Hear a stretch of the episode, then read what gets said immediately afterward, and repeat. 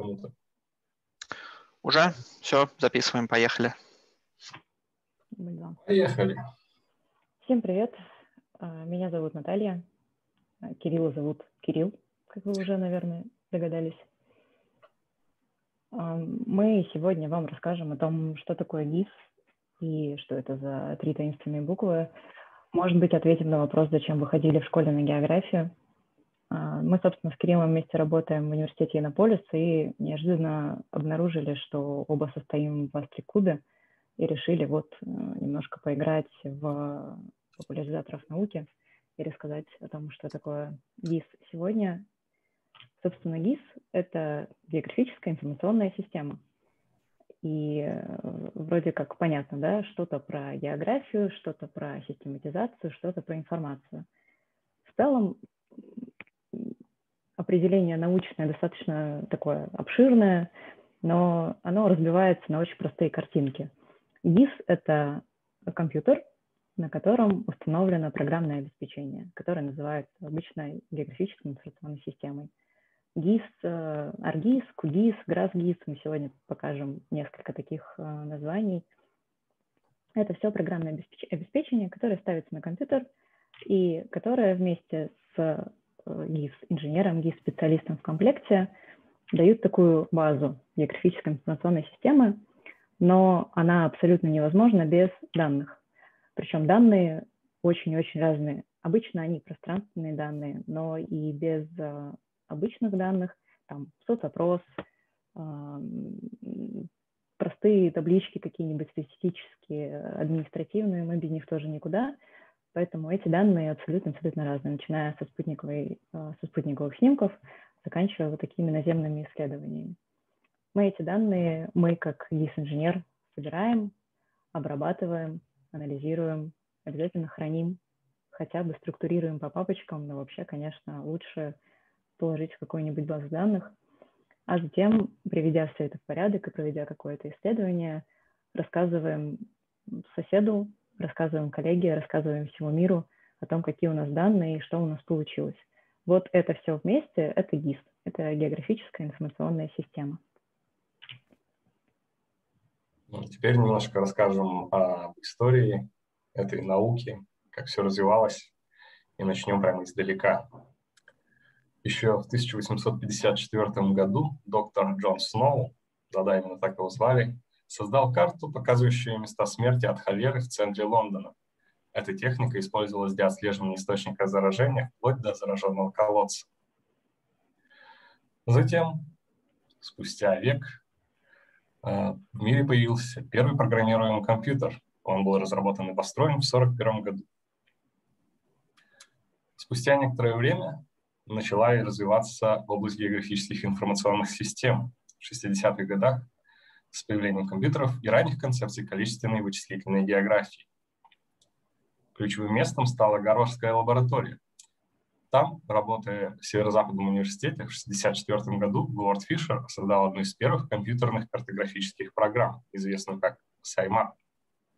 А в шестьдесят девятом году Джек Данджермонд, сотрудник Гарвардской лаборатории, и его жена Лора основали компанию Environmental System Research Institute Incorporated, ныне известную как эзри.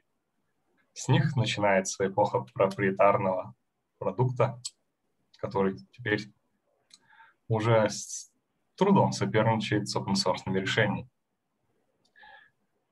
В тысяча девятьсот семьдесят шестом году случился важный этап. С помощью компьютера удалось доказать теорему о карте четырех цветов. Это теорема, которая утверждает, что всякую расположенную на плоскости и на сфере карту можно раскрасить не более чем четырьмя разными цветами, так, чтобы любые две области с общим участком границы были раскрашены в разные цвета. В том же году Стив Джобс и Стив Возняк основали компанию Apple и начали продавать свой продукт Apple один по цене шестьсот шестьдесят шесть долларов шестьдесят шесть центов. И каждый собирал вручную. После этого в тысяча девятьсот семьдесят восьмом году важной вехой становится первая экспериментальная система глобального позиционирования джи пи эс, благодаря запуску спутника Блок один. Уже в следующем году в Гарвардской лаборатории разрабатывают ГИС-Одиссей. Это первый значительный пакет векторного анализа с эффективным наложением полигонов, считается прототипом современных векторных ГИС. Для понимания, в том же году Oracle выпускает первую коммерческую реляционную систему управления базами данных, но сразу продают второй релиз, потому что решили, что версию номер один покупать никто не будет. Спустя пару лет, в тысяча девятьсот восемьдесят первом году, ай би эм выпускает персональный компьютер, модель пятьдесят один пятьдесят. С этих пор ГИС становится популярен, переходит на коммерческую основу.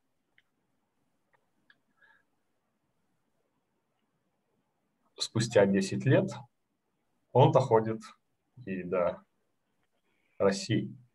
У нас появляется в девяносто первом году э, ГИС-Панорама.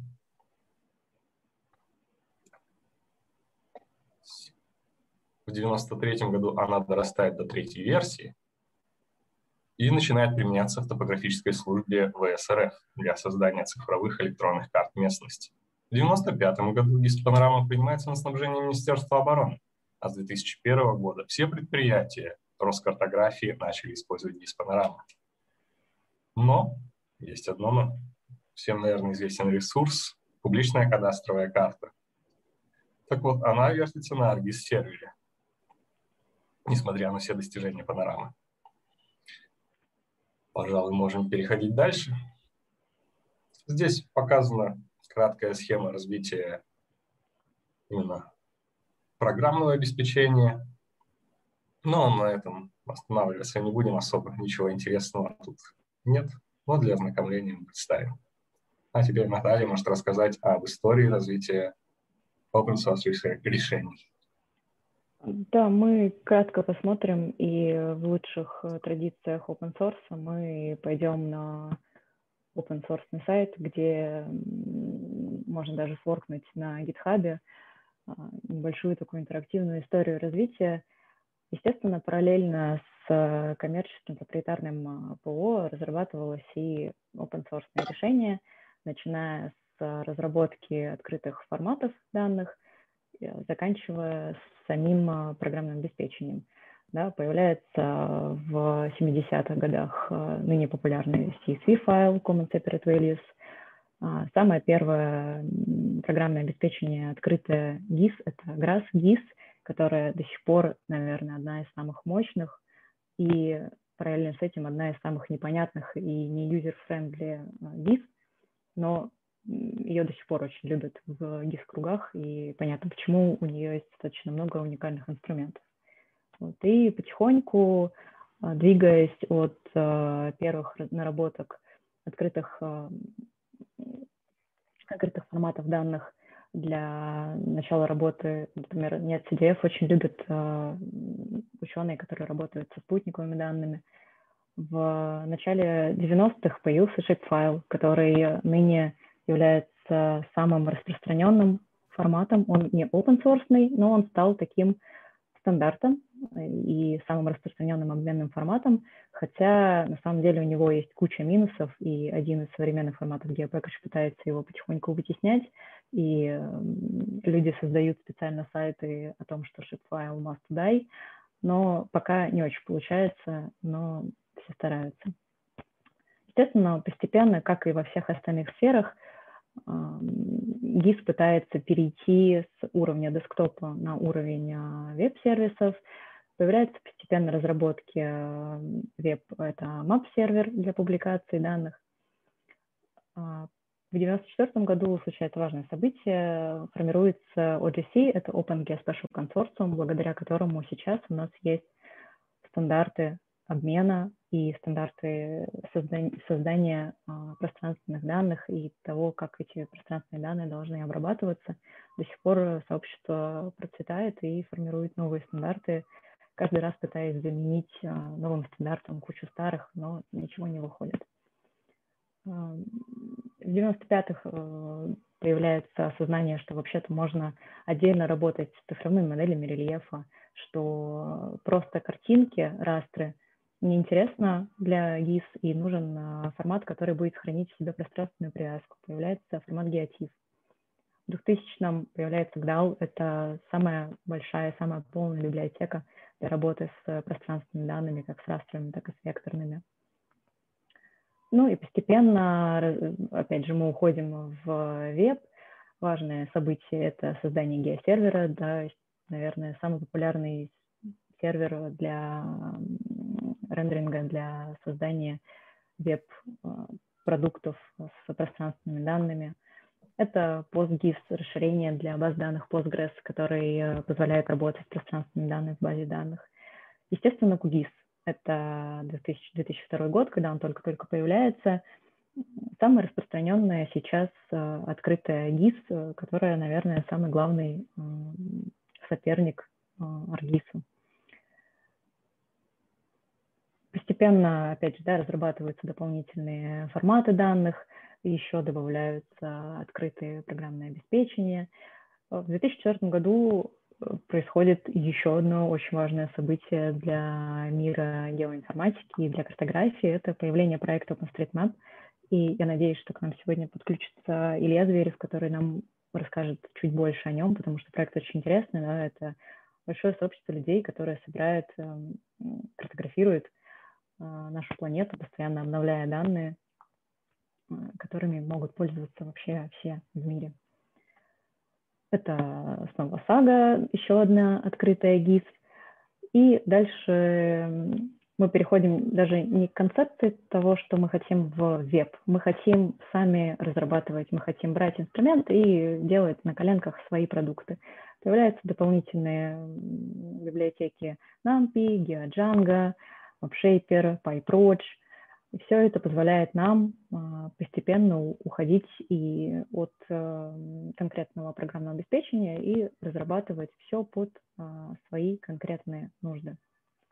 Вот. Кому будет интересно, мы ссылочку оставим. Тут еще достаточно большая история, подробная, на которую можно покликать. Собственно, лифлет с тезиумом, да, тоже важная вещь. Лифлет – одна из самых популярных сейчас библиотек джей эс, которая позволяет в вебе отображать а, веб-сервисы. Вернемся к нашему рассказу. Вот так у нас параллельно развивалась история проприетарного ПО, открытого ПО, и постепенно, да, мы от просто создания компьютера и десктопных гис переходим к веб-разработкам и вообще разработкам личным на коленочках. Собрать pet project – это великое дело. Естественно, вместе с, да, вместе с развитием программного обеспечения нам нужно развивать и данные, и отображение этих данных. Вот нам Кирилл сейчас подобрал такой лист, список стилей, которые ему очень нравятся, и расскажет, почему. Ну да, стилей много, и делаются они для совершенно разных целей, зачастую энтузиастами просто для красоты. Вот здесь представлен формат, имитирующий бумажную карту, в очень историческом формате рисования. Здесь э, карта обработана под то, как будто она вырезана из картона или из дерева.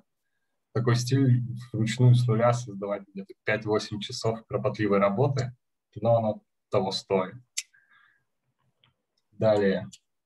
Это стиль, представляющий, как будто карта нарисована кара- цветными карандашами или мелками. По-моему, очень интересно выглядит. Это такой старинный стиль рисования карт, но не древний, а такой слегка отдаленный в прошлом. Еще один исторический пример. Так, а вот и современные карты. Правда, такой стиль почти никто не будет использовать. Он больше подойдет для каких-нибудь научно-фантастических фильмов или изображения таких модерновых интерфейсов. Практически же он не то чтобы удобен, потому что отягощен различными чуждыми картами, физическими элементами. Кирилл, а зачем, вот тут спрашивают, зачем, в принципе, такие разные стили? Ты показал несколько разных. Они имеют какую-то практическую ценность? Или, если ты можешь там прокомментировать, например, где какие из них использовались? А, э, зачастую э, карты с такими стилями разрабатывают для каких-то отдельных э, мероприятий, э, ежегодно проходит э, конкурс от компании Esri э, создание стори-мапов. То есть э, у них есть сервис, который позволяет вам сделать, грубо говоря, такой лендинг, в который вы можете включить различные карты, инфографики, э, прочую информацию, фотографии, статьи, что угодно. И вот в рамках таких мероприятий создаются и вот такие кастомные карты, которые, может быть, и будут использованы один раз, но увидят их там большое количество людей. А для практических целей, ну, вы знаете, как используются обычные подложки космоснимков плюс какой-нибудь гибрид Гугла, Яндекса или чего-нибудь подобного. На практике, да, они редко применяются, ну, потому что не картографы выбирают, как показывать вам планету. А это газетный стиль европейский. Вот. Также вы можете с помощью э, гис создать э, вот такой аналог э, карты или изображения рабочего стола. Если кто-то смотрел э, сериал WandaVision, то примерно такой же, такое же гексагональное поле накрывало и э, тот маленький городок, где она попыталась восстановить свою жизнь. Просто как игрушка. Но очень интересно поставить себе обои на рабочий стол со своим городом. Я, наверное, еще добавлю про стили и для чего они такие разные. Зачастую, в зависимости от целей проекта, иногда требуется разное отображение подложки. Например, вы хотите ярче выделить какие-то области, а, там, например, стандартная карта OpenStreetMap, она сама по себе достаточно яркая, и хочется поменять подложку на какую-то более бледную, да, и можно выбрать вот какой-то такой стиль, когда у вас а, бледный фон, и вы яркими пятнами показываете то, что вы хотите выделить. Или наоборот, у вас там не очень броские данные, и там вам нужно, чтобы у вас, например, каждая страна а, была на английском. Или наоборот, чтобы у вас каждая страна называлась в соответствии с тем, как, на каком языке говорят в этой стране. Это все разные стили, это все разные шрифты, естественно, поэтому картографы, как такие люди, очень любящие точность и придраться к любой мелочи, они очень любят это де- дело, и поэтому у нас стилей просто невероятное множество.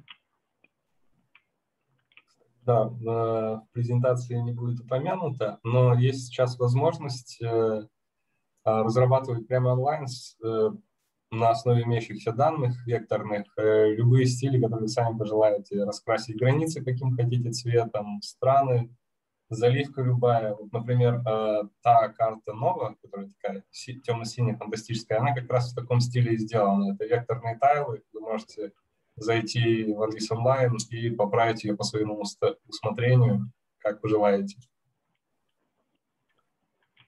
Так, дальше мы, наверное, расскажем о проекциях, да, и почему меркатор. Вот. Ну, тут краткая пояснительная информация. Картографическая проекция – это любой метод представления поверхности сферы или другого трехмерного тела на плоскости. Нам нужно это, потому что учебники плоские, экраны плоские, все плоское. А по глобусу работать неудобно на таких масштабах. Поэтому для того, чтобы отображать все наиболее точно, была разработана математическая модель поверхности Земли, биоид, и а, наиболее приближенный к ней, математич, математически выверенный трехосный эллипсоид Красовского, который в основном используется. Он имеет наименьшее среднее отклонение суммарно по всей поверхности Земли, а для каких-то локальных карт могут использоваться местные геоиды, которые подстраиваются именно под рельеф вашей местности. Вот, здесь представлены картинки. И используют их в основном геодезисты, потому что у них как раз есть необходимость мерить все в иксах и игреках и думать о том, что планета все-таки круглая, они не хотят зачастую. Тут представлено несколько вариантов, которые, ну, с которых началось, собственно, появление мириад различных проекций. Это мы раскладываем это все на цилиндр или на конус. Конус мы можем делать как касательный, так и секущий. Если мы видим в первом случае, где он взял касательный, у нас верным будет отображение только по одной линии. сорок пять градусов северной широты. А на втором случае, если это секущее, то у вас будет два верных совпадения, шестьдесят и тридцать градусов соответственно. Но будет небольшое отклонение посередине сакры. Она как будто кажется более математически удачной и верной. Идем дальше. Тут показано еще лишь немногие из вариантов различных проекций. Если хотите, мы можем изучить их все, но, пожалуй, не будем. Сейчас в мире насчитывается порядка шести с половиной тысяч проекций. Из них семьсот шестьдесят просто не используются как устаревшие, а остальные имеют какие-то очень локальные области применения и под, соответственно, разные нужды. Кому что удобно. Да. Вот пример.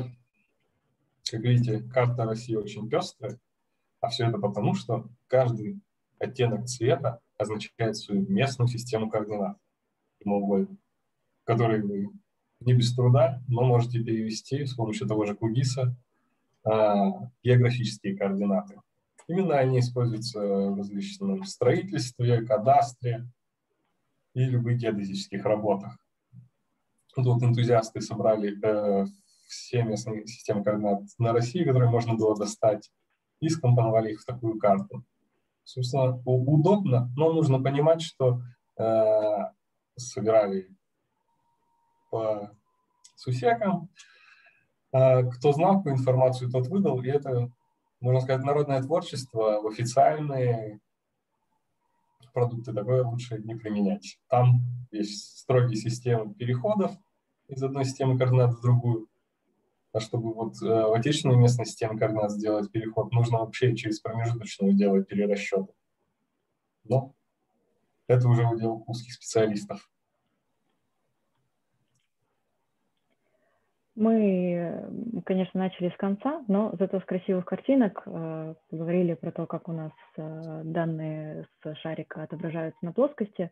И сейчас еще немножко поговорим про красивые картинки, про то, как вообще люди сейчас пользуются вот этой возможностью взять данные и отобразить их, и показать людям какую-то новую информацию, какие-то новые знания передать. И начнем с не самого красивого примера, но с показательного примера. Это проект Томской администрации. Они сделали открытый портал. Вы по этой ссылочке можете зайти и вкрутить настоящую трехмерную модель, которую сделали по данным аэрофотосъемки. Последняя модель, которая сейчас опубликована, две тысячи девятнадцатого года на город, у них как-то не очень вышло, как-то очень помята текстура и геометрия. Но вот предыдущие семнадцатый-восемнадцатый года были прям очень хороши. Вот этот портал используется администрацией. Сначала предполагалось, что им будут активно пользоваться жители, хотели там устраивать опросы, голосование за то, как, например, преобразовать площадь, там, построить новую церковь, сделать парк. Но, как я понимаю, сейчас портал все-таки популярностью не пользуется, но я точно знаю, что в администрации он остался, и внутренние инструменты, которые дает этот портал, администрация до сих пор используется. Вот это такой пример попытки создать цифровой двойник. Он, конечно, не дотянул, но попытка в целом неплохая. Другой пример – это еще дальше цифрового двойника, но очень интересный инструмент. Сделан полностью на всю Тульскую область и немножко на Новгородскую, вот в, в качестве примера Великий Новгород, который был сделан специально под кадастровые работы. Самая, наверное, большая боль России – это кадастр, где отображается, собственно, информация о кадастре и всевозможные самозахваты, ошибки в исходных данных в кадастре и так далее. Тоже это полностью закрытый портал, я даже не буду давать на него ссылку, потому что все равно туда не попадете.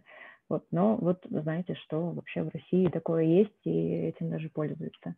В качестве основы используются, опять же, ортофотопланы, которые построены по данным аэрофотосъемки. В каком-то не столь отдаленном году вышел приказ о том, что каждый регион России должен иметь собственный геопортал. И сейчас э, некоторые регионы имеют даже по несколько геопорталов сразу. ну, просто так вышло. Вот, но все старались выполнить наказ, вот, и кто куда гораздо. У нас не было стандарта того, как должен геопортал выглядеть, поэтому кто-то создавал вот такие простые, как сделали в Республике Татарстан, просто сделали подложку из спутниковых снимков, положили сверху кадастр, там еще каких-то немножко данных накидали, вот даже какой-то дорожный граф, и все. Какие-то геопорталы на самом деле очень э, живые до сих пор э, и дополняются, и используются и специалистами, и даже простыми жителями, э, но их нужно поискать. Э, в целом, наверное, сейчас на любой регион можно найти геопортал, единственное, да, не факт, что он до сих пор живой. И немножко покажем просто красивых э, примеров э, того, какие проекты люди делают с помощью пространственных данных и с помощью тех технологий, до которых мы э, дошли. Это вот, например, э, проект э, французских ребят. Марсель, он вышел вот как раз, когда началась пандемия. Они это позиционировали как прогулку по Марселю. Здесь играет очень приятная музычка, когда приближаетесь, кричат чайки. В общем, атмосфера прям Марселя.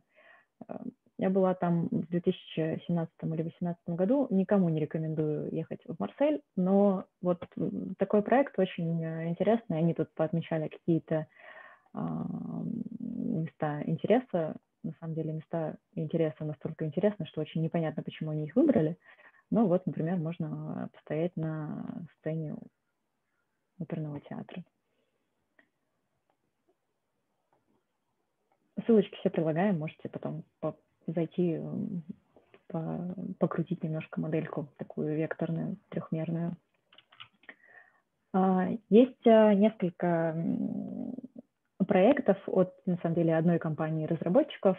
Это Kepler.gl, Deck.gl и Unfolded. И мы сейчас на них быстренько посмотрим э, в картинках. Они развивались друг за другом. Это библиотека, дробь, порта, как бы портал, да, платформа, на которой можно загрузить свои пространственные данные, и они приспособлены как раз для работы с большим количеством данных. Это вот прям big data. Они приспособлены для работы с данными, у которых есть временные отметки, и как раз позволяют делать вот такие красивые картиночки, которые зачастую абсолютно бесполезны, но зато очень красивые. Но, скорее всего, бесполезные, но зато очень красивые.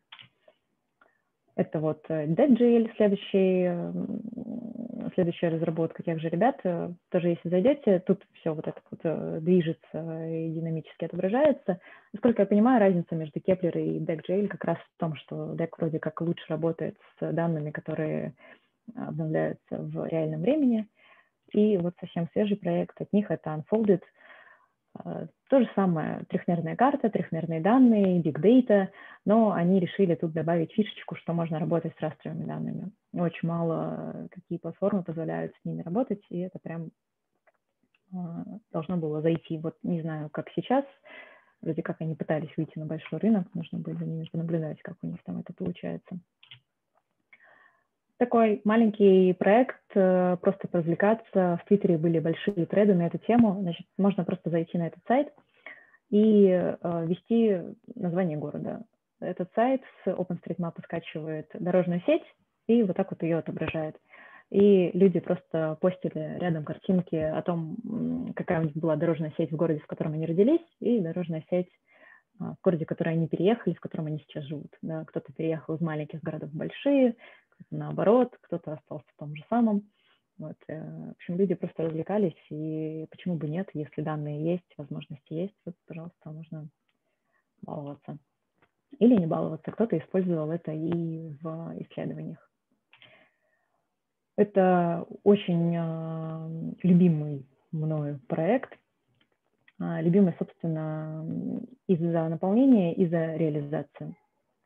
Собственно, проект нам рассказывает о том, как люди по космическим снимкам изучали влияние и разрушение Бразилии из-за добычи золота. Вот. И это прекрасный пример того, как спутниковые снимки используются в исследованиях и как потом это представляется. такой очень интерактивный сайт, который постепенно рассказывает нам историю исследования, показывает нам отдельные участки, на которые исследователи да, там заостряли свое внимание, и показывает совершенно прекрасные визуализации. Вот, кому будет интересно, тоже почитайте подробнее о том, к чему они здесь пришли. Просто это великолепный пример как раз пространственных, пространственных исследований и представления этих данных. Да, мы говорили сами, что важно не только их проанализировать, но еще и показать миру.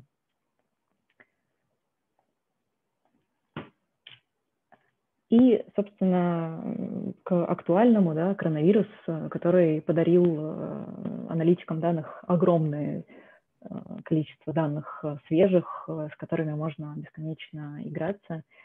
И, собственно, Кирилл, наверное, нам сейчас расскажет немножко. Сейчас я сайт только открою, чтобы его сразу показать. Ну, собственно, очень... Быстро после начала пандемии появился этот сайт на основе открытых данных, которые там же где-то можно чуть пониже на сайте скачать и нарисовать свою собственную карту. Тут практически каждый день обновляются данные, и можно смотреть, в какой стране что происходит.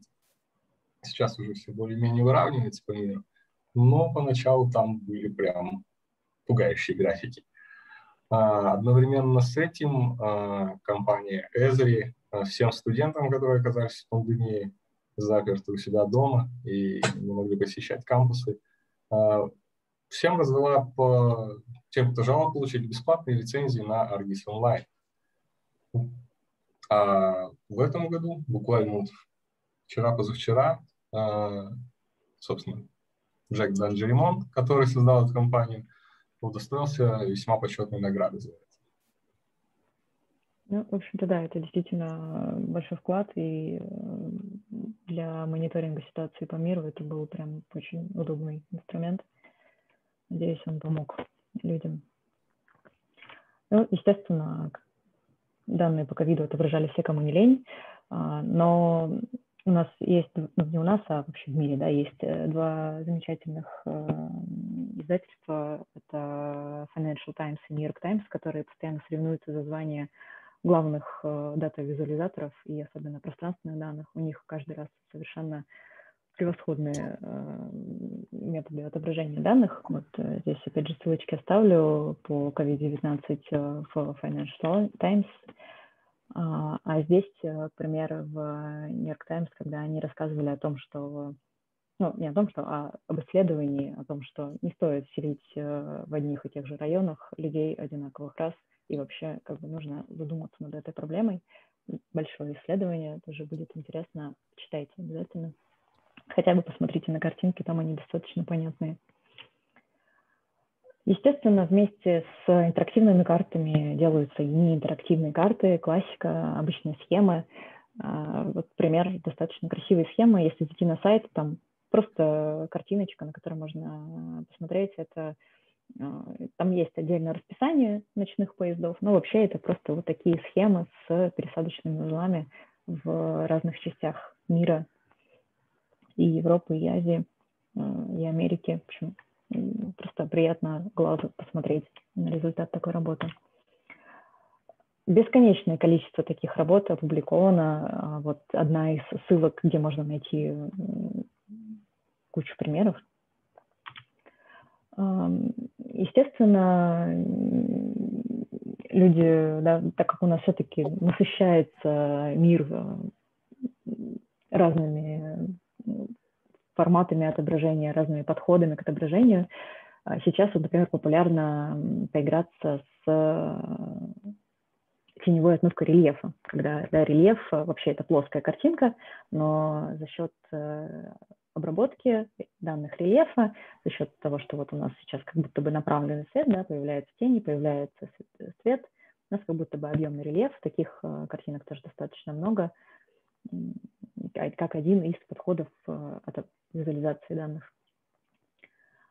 прекрасная пи ди эф-ка с набором карт и проектов за две тысячи двадцатый год. Один из моих любимых примеров пиксель-арта и карт в, в этом стиле. Вот, в пи ди эф-ке очень много таких примеров. Обычно тоже статичных карт, не динамичных. Человек, который сделал вот эту карту, просто в какой-то момент взял и решил, что он хочет сделать атлас. И он сделал атлас рек Северной Америки. Вот в таком стиле. Ну, просто вот ему так захотелось, на самом деле. Очень люблю вот эту вот отмывку. Раньше ее использовали в старых картах. Вот сейчас про нее вспомнили. И использую достаточно часто в разных проектах. И еще один большой источник данных – это, естественно, спутниковые снимки. Здесь показаны примеры исследования загрязнения воздуха по данным относительно нового спутника Sentinel пять пэ, который как раз собирает данные в нужном диапазоне. Он достаточно мелкомасштабные данные, да, там грубое разрешение, но вот для глобальных исследований это прям то, что нужно. и эс а, ну, European Space Agency вообще сделала очень много для того, чтобы наука развивалась вот благодаря вот этому спутнику Sentinel, группе спутников, да, Sentinel два, три и пять, это просто кладезь данных, которые используются в очень многих проектах, начиная вот от таких, заканчивая распознаванием разных объектов. Кирилл расскажет чуть позже про такие вещи. Пример российского проекта, достаточно нашумевший в последние, вот, буквально там, в течение года, проект по возрасту домов в разных городах России. Сейчас есть на Петербург, Москву, Владимир и Казань. Сейчас там готовится, по-моему, Пермь. Ребята большие молодцы. Я поучаствовала в проекте как разработчик. Вот можно зайти, посмотреть на разные города.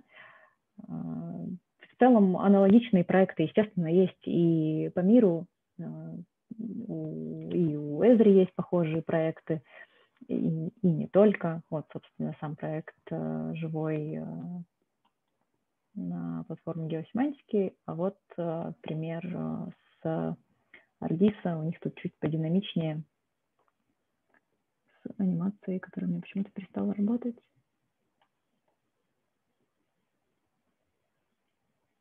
Да, извините, у меня немножко устал компьютер. Вот, не смог. Вот, вот, в общем, с динамичными данными, с возрастом и с данными, которые имеют какую-то временную отметку, вообще можно развлекаться бесконечно и делать вот такие красивые визуализации. Особенно если они чем-нибудь поможет, будет совсем замечательно. Так, простите, у меня все сбилось. И еще один российский проект. Greenpeace в прошлом году э, организовал массовый проект волонтерский по векторизации пожаров на, России, на территории России по спутниковым данным, соответственно, вот на спутниковые данные на весну, на лето, осень. Волонтеры просто в режиме реального времени мапили места, где, где сейчас активно происходят пожары. Там прям они собрали большое количество людей, и это явно помогло. Я даже, когда была на Камчатке, вообще-то мы пользовались этими данными, потому что пожар там подбирался к заповеднику, и было уже не очень хорошо. Вот, проект очень нам помог в тот момент. Ну, естественно, мы не стоим на месте, и современные технологии внедряются постепенно в... и в ГИС в том числе. Кирилл? Да. С Ильей ArcGIS есть относительно молодой программный продукт, который называется City Engine. Он позволяет создавать любые города там, буквально в пару кликов. Сейчас там добавили функционал, который позволяет взять любой район и выгрузить его из ай эс эм, и через пять минут у вас работы с шаблонами готовы трехмерная модель любого города. А не так давно они сделали на основе этого продукта плагин для Unreal Engine. Плагин бесплатный, называется Vitruvio, и приносит технологию процедурного моделирования зданий в, собственно, Unreal Engine. Художники могут легко изменять высоту, стиль и внешний вид зданий с параметрическим интерфейсом.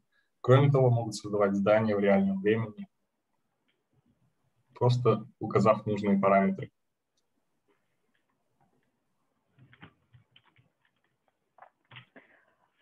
Но, естественно, все это невозможно без открытых данных, и не только открытых, вообще без данных, но открытых в большей мере, потому что все мы любим бесплатное, все мы любим открытое. Ну, открытое не всегда бесплатное, но не в этом суть, а в том, что... Если данные... нельзя, но очень хочется, то можно. Именно так. Что мы именно на этом и живем, и ядро всех географических информационных проектов — это данные. Илья Зверев, скажи, ты здесь?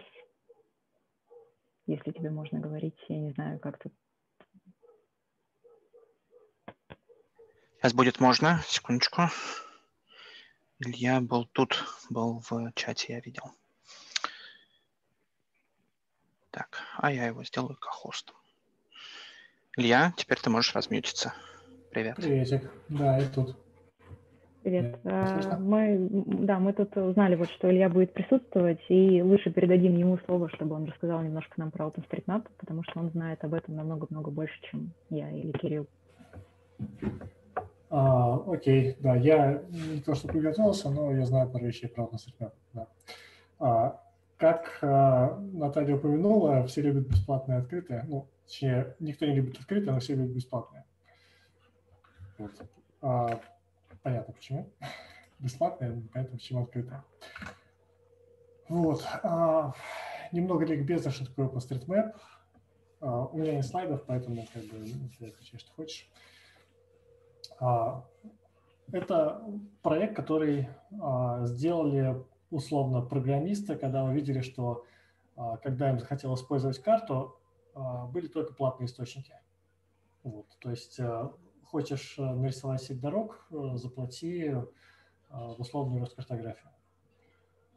Вот. И это было неудобно и странно, потому что ну, в две тысячи четвёртом году, когда это все было, уже, в принципе, были технологии, которые позволяли людям рисовать свои карты. Например, приемники джи пи эс. Вот. То есть натурально можно взять с собой джи пи эс, пока ты остановился светить по улицам, собрать все треки воедино, и получится карта. Вот. Если этим будет заниматься сразу много человек одновременно, то получится карта мира. Вот. И это было такое довольно наивное и э, открытое видение проекта, и на своей наивности оно пошло довольно далеко, потому что э, те, кто сделал проект OpenStreetMap, они не настоящие картографы, они разработчики, и поэтому э, они максимально упростили модель данных. Вот, потому что если бы делали картографы, которые вышли из ArcGIS, там всяких, или что там было в то время, то они бы сделали сложную классификацию объектов, они бы сделали сложные схемы взаимодействия между объектами. Вот. А тут пришел разработчик, говорит, тут у нас есть точки, есть линии, линии соединяют точки. И, собственно, это все, что нужно, чтобы сделать хорошую карту. Начинайте. Вот, и люди начали. Вот, то есть а, на точке линии а, вешаются абсолютно произвольные атрибуты, то есть условно строчки, ключ-значения, которые дают этим линиям смысл. Например, а, строчки highway и residential – это городская улица. Вот, или а, amenity и bench – это скамейка. Вот, то есть а, всю эту классификацию люди изобретали сами в процессе рисования. То есть не было никаких рамок вообще. А, рисовать карту вначале – это как писать первые страницы Википедии было. Вот, то есть все правила пишем по ходу, как, как будет удобнее. Вот это было очень круто. Это а, сродни заполнению белых пятен в мире. То есть а, ты самостоятельно с нуля а, описываешь все, что есть вокруг. Вот. И это именно то, что большинство людей приводит в OpenStreetMap. Это то, что правил особо нет. Как ни странно, даже сейчас, спустя шестнадцать лет после начала проекта, правил не так уж и много. Вот. И э, ты как бы закрываешь белые пятна. Вот. А вопреки общепринятому мнению, белых пятен до сих пор очень дофига. Просто они сейчас не в форме островов, а в форме, например, соседнего двора. Вот. И за все это время, собственно, OpenStreetMap почти, ну, не почти все, но очень много всего нарисовали. Настолько много, что большие коммерческие компании, не говоря уж об отдельных разработчиках, задаются вопросом, а зачем вообще платить компаниям типа TomTom, Here, Google, Apple и прочим за карты, когда можно взять бесплатно OpenStreetMap, и там будет все то же самое, да, даже и лучше. Вот. А, ну, на этот вопрос, как всегда, есть два ответа. И самый простой из них – а незачем. Вот, и поэтому мы сейчас видим, что куда бы вы ни зашли, там Facebook, ВКонтакте, а, любой сайт а, с, не знаю, продажей недвижимости, ну, в принципе, почти любой сайт вообще, даже компьютерные игры, везде будет OpenStreetMap.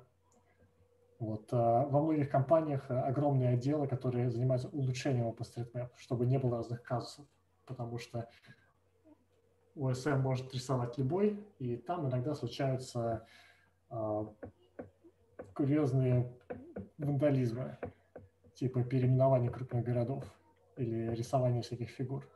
В меньшей степени, чем а, в Гугле, но случается.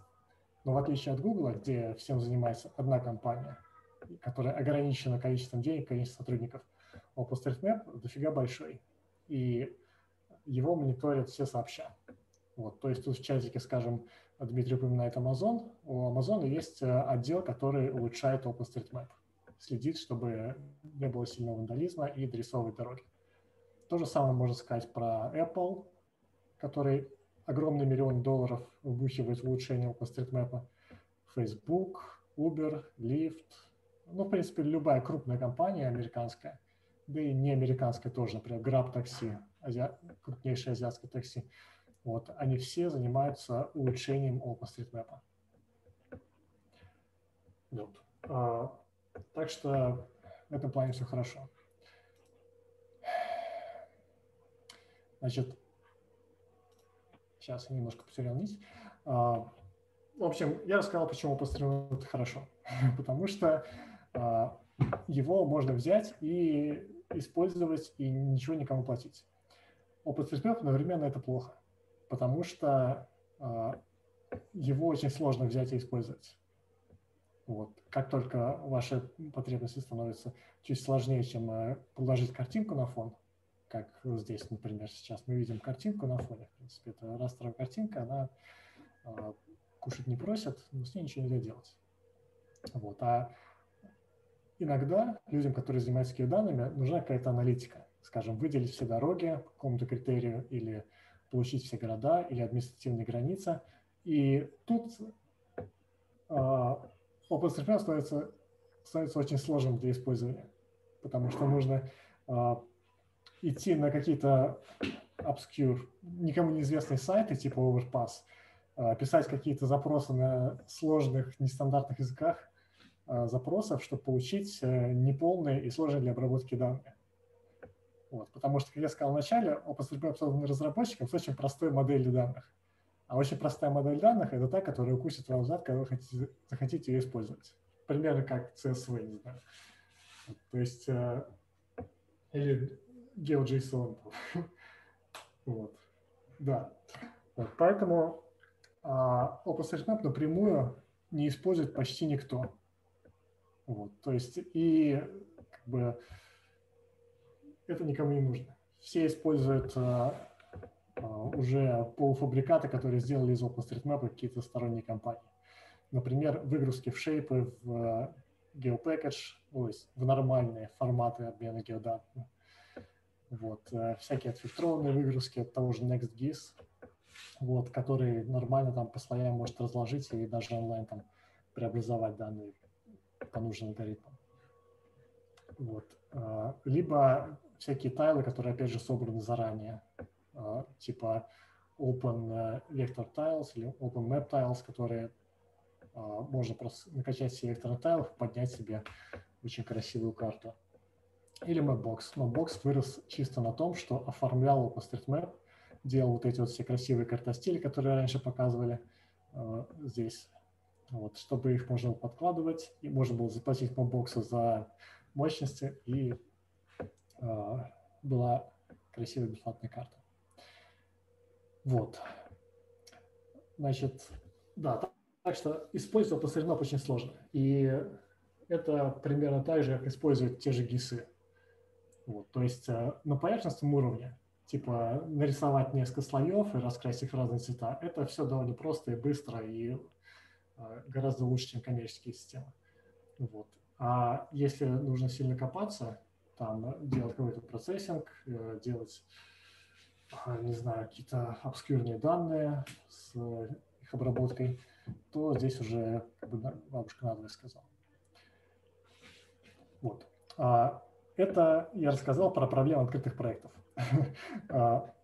те, которые лежат на поверхности. Вот. Есть еще проблема с открытыми лицензиями. Вот. Моя любимая тема, что все говорят, что открытые лицензии – это хорошо, потому что никто не вчитывался в, собственно, их текст.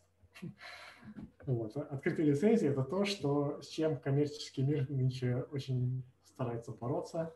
Вот, и в чатике очередная ссылка на Amazon, и вы знаете, что Amazon очень не любит авторы открытых проектов open source. Вот. Потому что open source означает, что можно форкнуть и ничего не платить, и разрабатывать свой форк. С OpenStreetMap форки не проходят. У нас было две попытки форкнуть OpenStreetMap, и провалились буквально в первую же минуту после форка. Вот, просто из-за масштаба проекта. Чтобы поддерживать форк, нужны люди. А больше людей, чем OpenStreetMap, вы никогда не соберете. Так. Да. Вот. Ну, собственно, насчет открытых лицензий. Проблема с OpenStreetMap в том, что это географический проект на геоданных. А геоданные – это, с одной стороны, не особо, чтобы и творческая работа, потому что вы просто описываете все, что видите за окном, а описываете факты. Это сборник фактов. Вот. Поэтому лицензия Creative Commons не особо катит. Вот. С другой стороны, опять же, на факты сложно заявить копирайт. Некоторые юрисдикции просто этого не дают, например. Вот. С третьей стороны, использование применение геоданным – это сложная тема, у которой есть много слоев.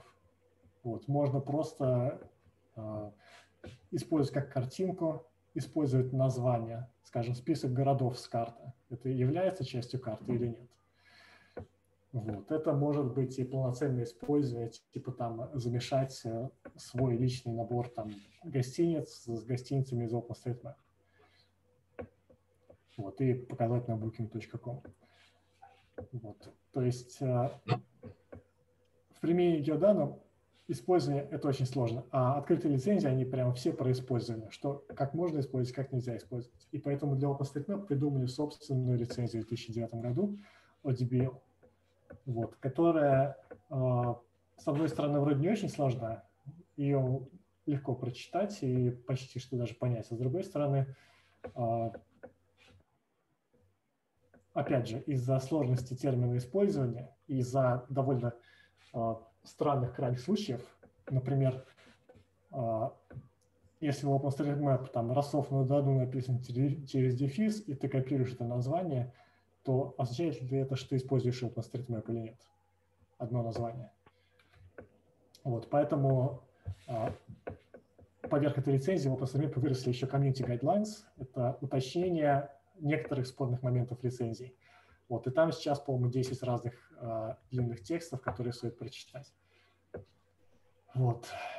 И, в общем, э, над OpenStreetMap, как над набором открытых данных, как и над, скажем, всеми проектами на джи пи эл, висит вот этот дамоклов меч э, копилефта. То есть что-то сделаешь неправильно, и весь свой закрытый набор данных, который компания там долго собирала, которая стоит миллионы долларов, придется отвлекать под открытые лицензии. Вот, поэтому, как и проекты на джи пи эл, OpenStreetMap, многие боятся использовать. Вот. Лицензия OpenStreetMap, как Дмитрий пишет в чатике, иногда требует мержить, точнее, она никогда не требует мержить правки обратно, она требует публиковать под о ди би эль. Но, опять же, многие это научились обходить, потому что там есть крайние случаи. Например, показать свои данные поверх карты, например, вот взять вот OpenStreetMap и поверх нарисовать точки там, где вы, не знаю, собирались последние десять лет на сходке. Вот это совершенно никак не касается лицензии на OpenStreetMap, потому что данные лежат отдельно. Постоять рядом – это не значит использовать. Я прям чувствую, как нам нужно отдельно собраться на тему OpenStreetMap и лицензий, и данных. Ну да, на, на эту тему очень часто собирается, но в основном на английском там, или испанском языках. Вот, на русском не очень часто. Ну, вот. значит, значит, нам придется использовать это и быть первыми. Мы сейчас немножко продолжим. У нас просто был час, да, мы сейчас чуть-чуть, чуть-чуть закончим. Вот, и чтобы мы еще оставили время на вопросы, и как раз, может, еще поговорим про OpenStreetMap. Спасибо большое. Сейчас я тут парочку пролистаю. Тут я уже, в общем-то, рассказал.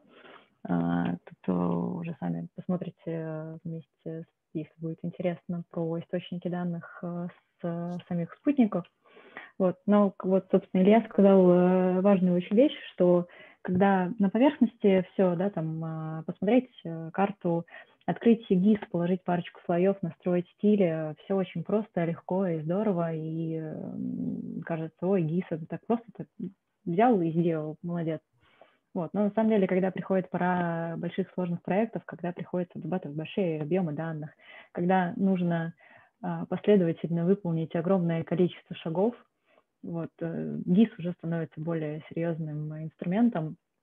Э, например, вот один из э, таких примеров того, как это делается, это вот model builder, такое понятие, да, когда вы берете, сдаете исходные данные, и у вас потом по шагам отдельно, по, каждый, проходя через все инструменты, у вас формируется какой-то конечный набор данных, который у вас уже является результатом. Бывают вот такие сложные модели, бывают, конечно, простенькие, когда у вас тут вот два слоя, тут какая-то сеточка создается, считаются точки в полигоне, все здорово, вам нужно было просто посчитать точки в полигоне. Но когда вам нужно это делать каждый день, по нескольку раз, с кучей данных, вот такие штуки очень спасают. Вот, поэтому... Еще раз повторю эту мысль, да, что ГИС — это так же, как и карты, на поверхности очень красиво и интересно, и здорово, но внутри достаточно сложно, и порой без сильного углубления не получится даже понять, что вообще нужно и что, что происходит. Также ArcGIS предлагает и для питона, и для обучения использования изображений. Сейчас будет несколько примеров. Ну, достаточно простые, но в то же время эффективные. Здесь э, классификация домов, поврежденных или нет после лесного пожара. Здесь классификация опиксельного земного покрова, деление потом на классы. Здесь автоматическое выявление нового строительства. Здесь наиболее интересный пример, на мой взгляд, это формирование оптических изображений с помощью э, изображений с радара синтезированной апертуры, так называемых сар или радиометрии. Мы тоже умеем upscale и умеем увеличивать разрешение изображений, полученных э, с различных источников. А. Также с недавних пор появилась дополненная реальность и в мире ГИС. В данном видео мы видим, как с помощью планшета или очков можно наблюдать находящиеся под поверхностью Земли коммуникации совершенно любого формата. А также там мы видели уже готовые данные, а здесь мы видим, каким образом эти данные могут быть сформированы, если информации о сетях нет, она устарела или ее вообще никогда не было в архивах. Берется человек, тарелка джи пи эс за спиной и специальное устройство для поиска.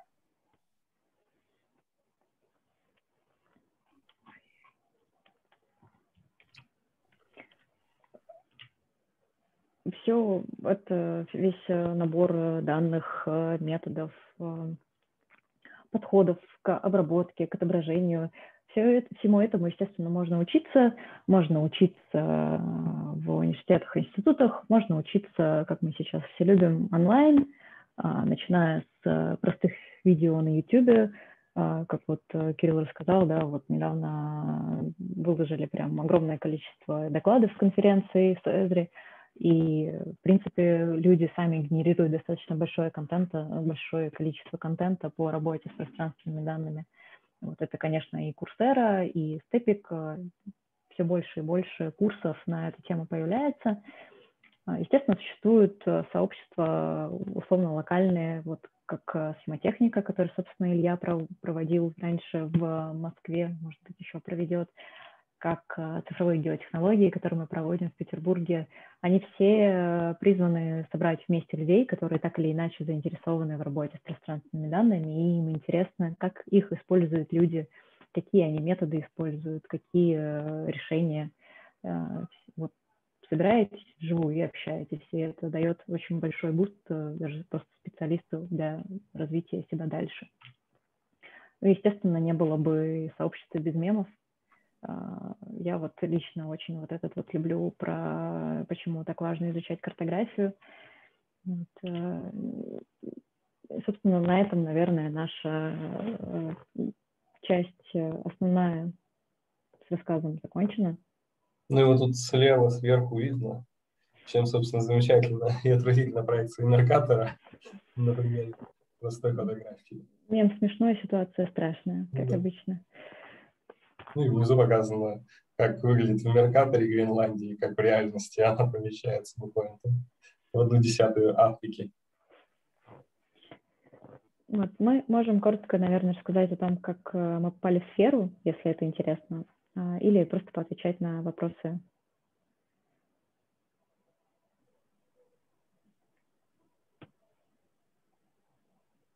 Ладно, тогда расскажем. Да, расскажи, расскажите, расскажите, а. очень, очень интересно.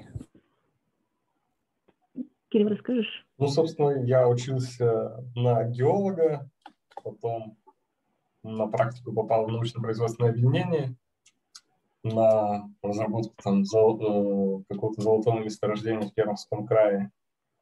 Потом, это было давно, в, пятнадцать, наверное, назад. Потом в России активно начало, развив... начало развиваться экологическое направление, и мы э, занялись обследованием водохранилищ, и так мы объездили в полях около десяти водохранилищ. А потом создавали на основе полевых обследований правила использования водных ресурсов и правила технической эксплуатации и безопасности. А потом, спустя некоторое время, мне поступило предложение из университета Иннополис пойти и участвовать в развитии местного центра ГИС, чем мы сейчас и занимаемся. Краткая версия. Я училась на математика, и пока училась среди математиков, понимала с каждым годом все больше и больше, что я не математик в чистом виде, там мне не хватит знаний, чтобы после школы, даже не то что знания, а желание пойти там, в какую-то теоретическую математику или что-то подобное, на какой-то матмех или по МПУ. Вот я начала усиленно гуглить, что же такое есть интересное на стыке математики и чего-нибудь, и неожиданно увидела, что в УСТБГУ есть направление географические информационные системы, и я ничего не поняла, но мне так понравилось, что я решила, что все, я туда иду, подала документы только туда, неожиданно поступила, и как только поступила и начала этим заниматься, поняла, что я попала прям в самое то место, куда я всегда хотела попасть. До сих пор вот в сфере, не хочу никуда уходить, даже пытаюсь немножко в бизнес, связанный с ГИС.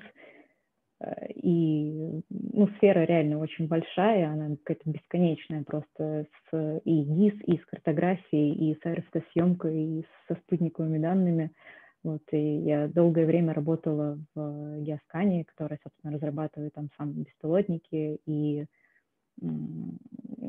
и, собственно, выполняет, да, съемочные работы. И попала я туда, собственно, благодаря тому, что я влезла в экспедицию на ледники в Монголию, вот, и с тех пор до сих пор люблю экспедиции, тоже стараюсь постоянно ездить.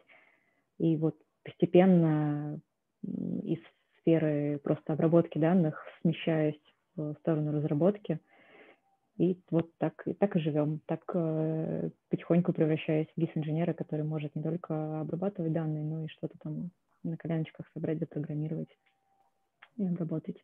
Вот, э, и, как показывает практика, э, программистом, наверное, проще стать гис-инженером, чем гис-инженером-программистом, но это никому не мешает э, постоянно перемешиваться. Э, сложнее всего стать картографом. Вот. Им просто так не стать. Это нужно иметь что-то внутри себя, особенно картографическое. Вот, наверное, это все от нас. Здорово, спасибо. Интересный рассказ всем участникам, Илья тоже.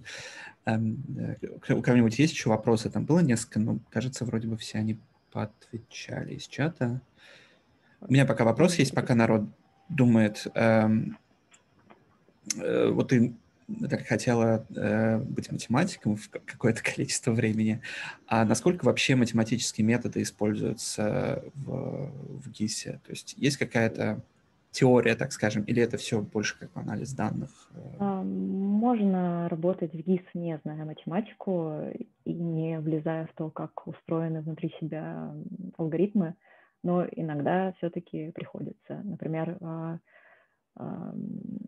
специфичные алгоритмы, вот, да, звучит вроде как просто взять рельеф и построить, где текут реки. Да, вот просто взять и понять, где у нас там водотоки. Вот, но настройки сами этих алгоритмов, которые позволяют это сделать, они уже толкают к тебя к тому, чтобы ты взял и пошел смотреть документацию этого модуля. А в модуле начинаются формулы, и все. И ты уже просто так не разберешься с ними. Вот поэтому, конечно, конечно, да, конечно, математика нужна обязательно. Особенно если ты там не просто сидишь и векторизуешь домики, да, а занимаешься каким-то анализом.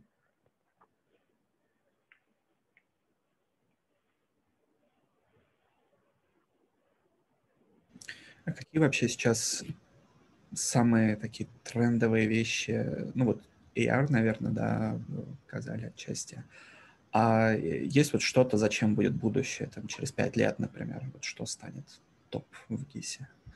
Ну, мне кажется, это интеграция с ГИСом бим-моделей, когда вы не сняли там с квадрокоптера здание или стройку и трехмерную там корявенькую полигональную модель сделали, а прям сели специалисты, отрисовали это, вы положили это в свою сцену, там прям всю планету оцифровали, пожалуйста.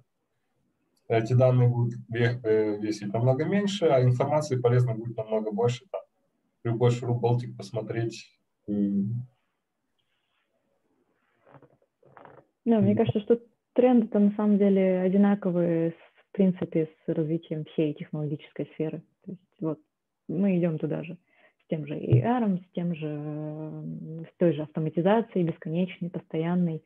Вот, у нас будет прорыв в России, когда у нас изменится законодательство по поводу беспилотников. Вот тогда по поводу беспилотников и открытых данных типа топографических карт, которым уже сто лет в обед, да, они у нас до сих пор секретные.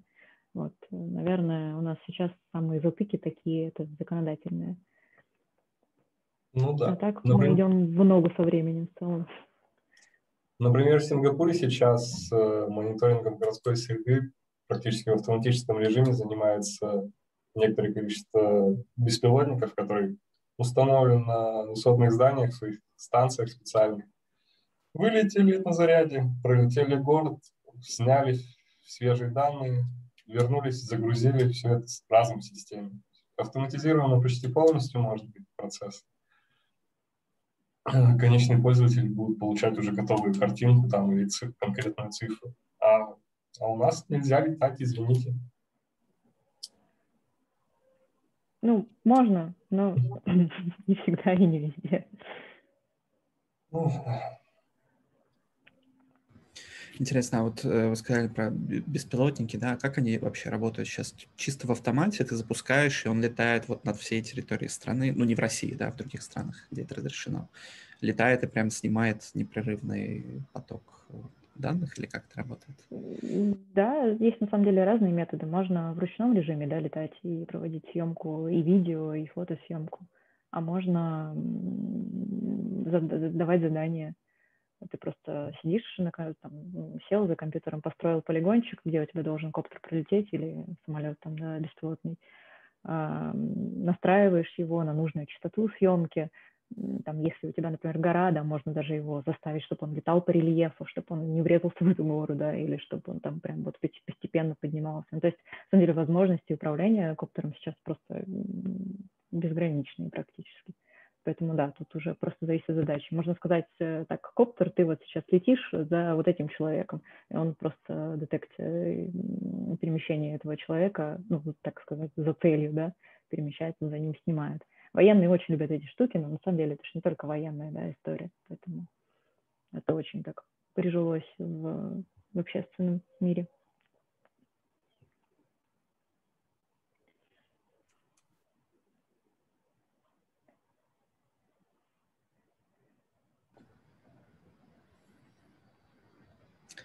Как-нибудь еще есть вопросы, если или мы можем, мы можем на самом деле остановить запись, и, может быть, кто-то просто хочет в неформальной обстановке что-нибудь спросить или сказать. Если ни у кого нет больше вопросов. Ну, с нами всегда можно связаться, если вдруг какие-то есть да.